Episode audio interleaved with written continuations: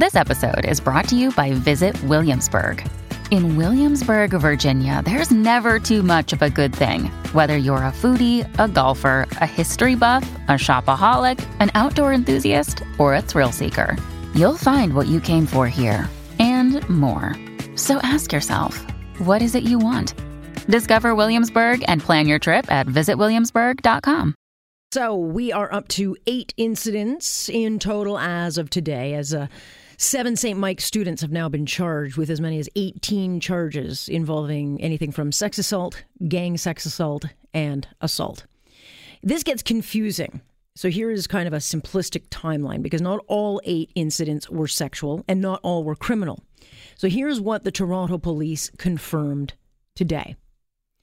And that is Three of those eight cases, in fact, have had charges laid in them. Here is uh, Toronto Police Inspector Dominic Sinopoli uh, commenting on the case itself. From start to finish, we have investigated eight different occurrences. Some of these occurrences were obviously criminal, while others required further investigation. Of the eight occurrences, we are proceeding on criminal charges in relation to three of them. The remaining five occurrences are being concluded either because there was no criminal allegation or the complainants did not want to participate in the investigation. So initially, 16s were charged in relation to two separate incidents that were uh, involved allegedly with this videotape that surfaced in mid November. Now, today we learn a seventh boy has been charged in connection to an incident that apparently happened in mid October. And police believe that was also videotape, but they will not discuss the nature of it.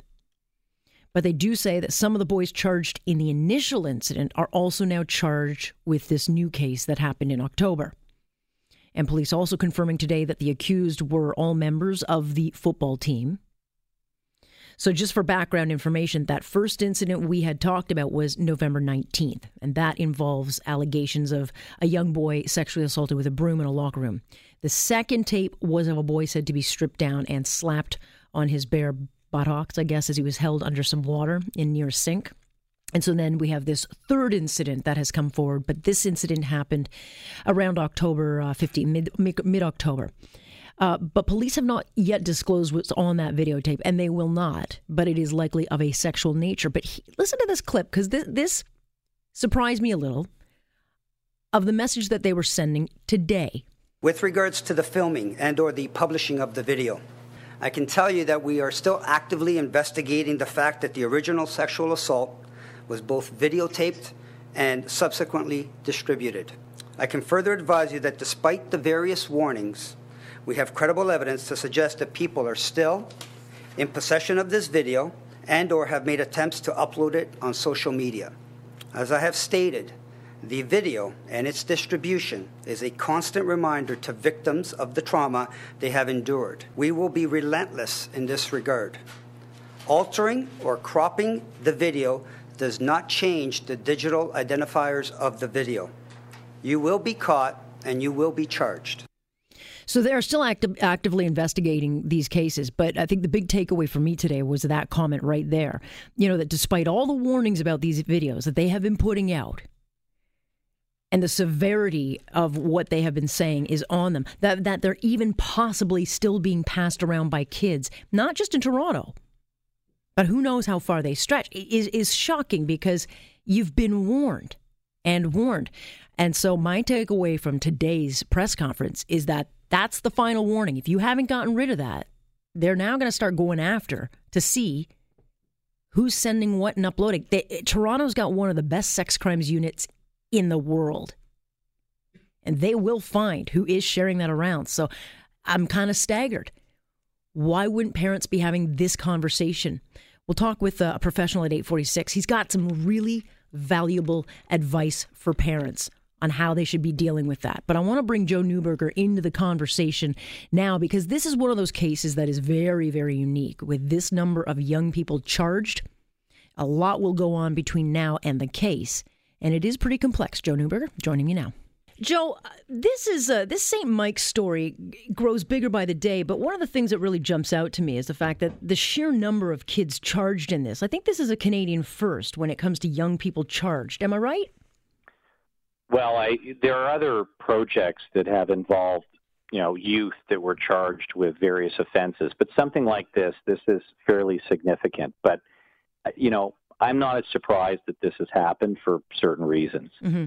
Why? I mean, it, you know, I think when I was interviewed before, I was talking about how in um, university culture and in NCAA in particular, these types of whatever initiation or hazing type of traditions have gone on for a long time, and either there's been a blind eye turned to it, or the culture around it has sort of just accepted it. And now we are coming into a new area era where we have you know a different dialogue and a different view of things, and people are finally speaking up. So, it, you know, I'm a little surprised to some extent that it took this long for something to surface, but I'm not surprised that you have various members of teams who are charged with this type of activity. This is interesting, though, as far as getting these cases to trial. Um, seven kids, yeah. you know, there could be more.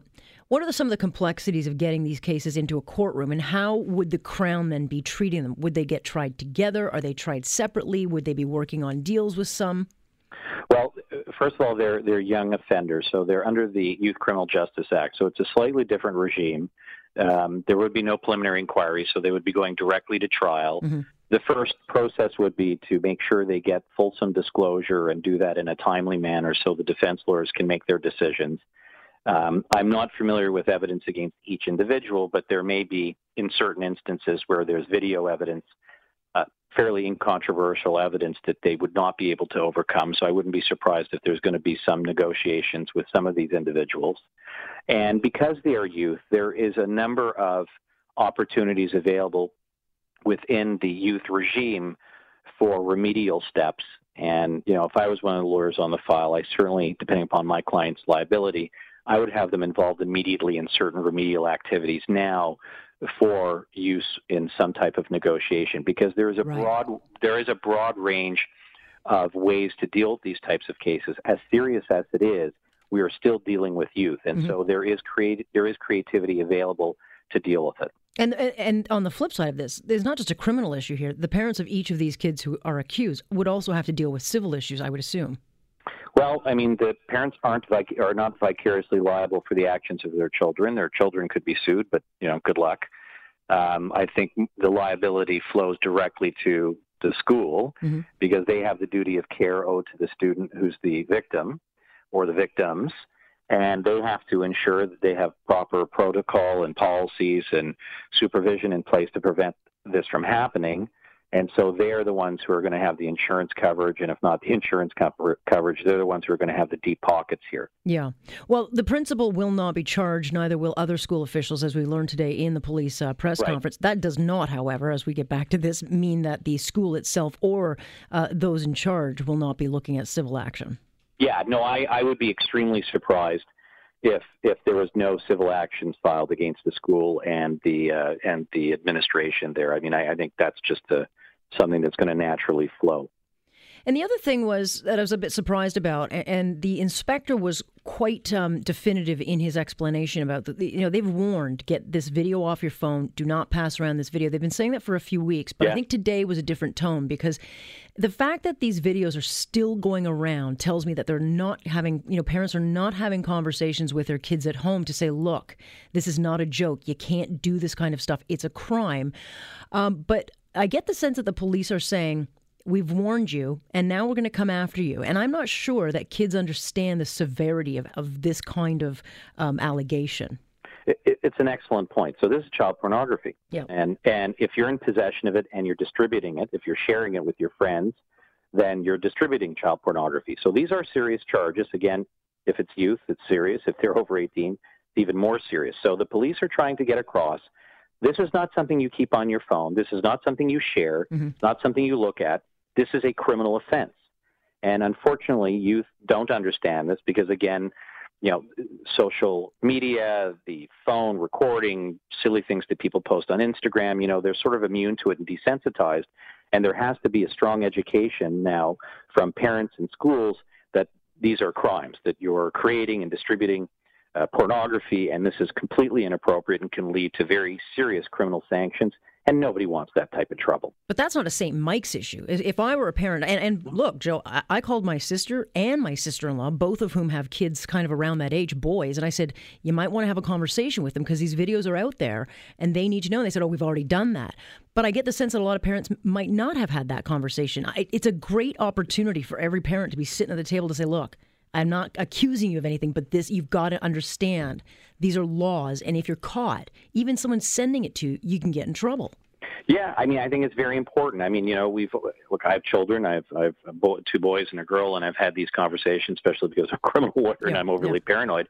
But you got to monitor to some extent their social media usage and access and their phones, and you've got to have these discussions not once but on an ongoing basis to reinforce it, and also, you know, to reinforce respect uh, for you know boundaries and respect for other people's bodily integrity. Mm-hmm. And so these are all very important uh, discussions that have to happen with our children. This is a good jumping off point because we haven't had something as high profile as this happen. It's come to the fore and now we can have very good dialogue about it. But schools have to be engaged in this as well. Yeah. The other interesting thing that the inspector didn't say a lot about, he was asked, you know, are any of the accused also victims in this? And he was not prepared to answer the question, but it does right. suggest to me, Joe, that maybe some of the boys could have been possibly pressured into going along. Absolutely. I, look, you know, these initiations, if somebody is in their first year, they would be initiated. Then, if they're in their third year, they could be a participant but pressured by the others. And so there's a myriad of factors which will go into assessing really what their culp- culpability is.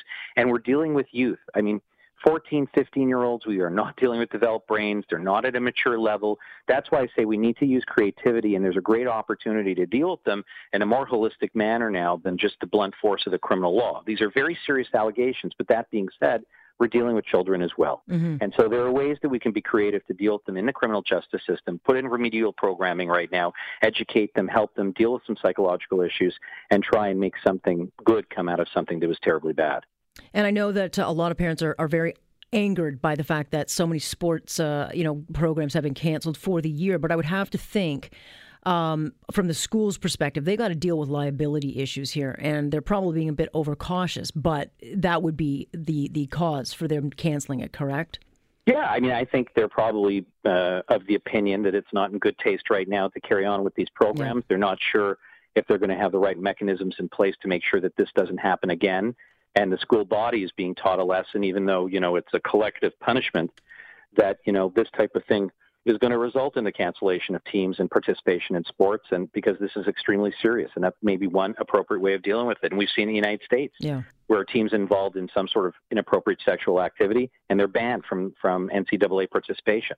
Yeah, well, this story is going to be around for a long time, and we're going to be covering it. So. Uh, buckle up, I'll Joe. here. Yeah, of course you will. Thank you. And I, unless you're hired, don't get hired because we need you. All right. There you go, Alex. I'm Alex Pearson. This is Global News Radio.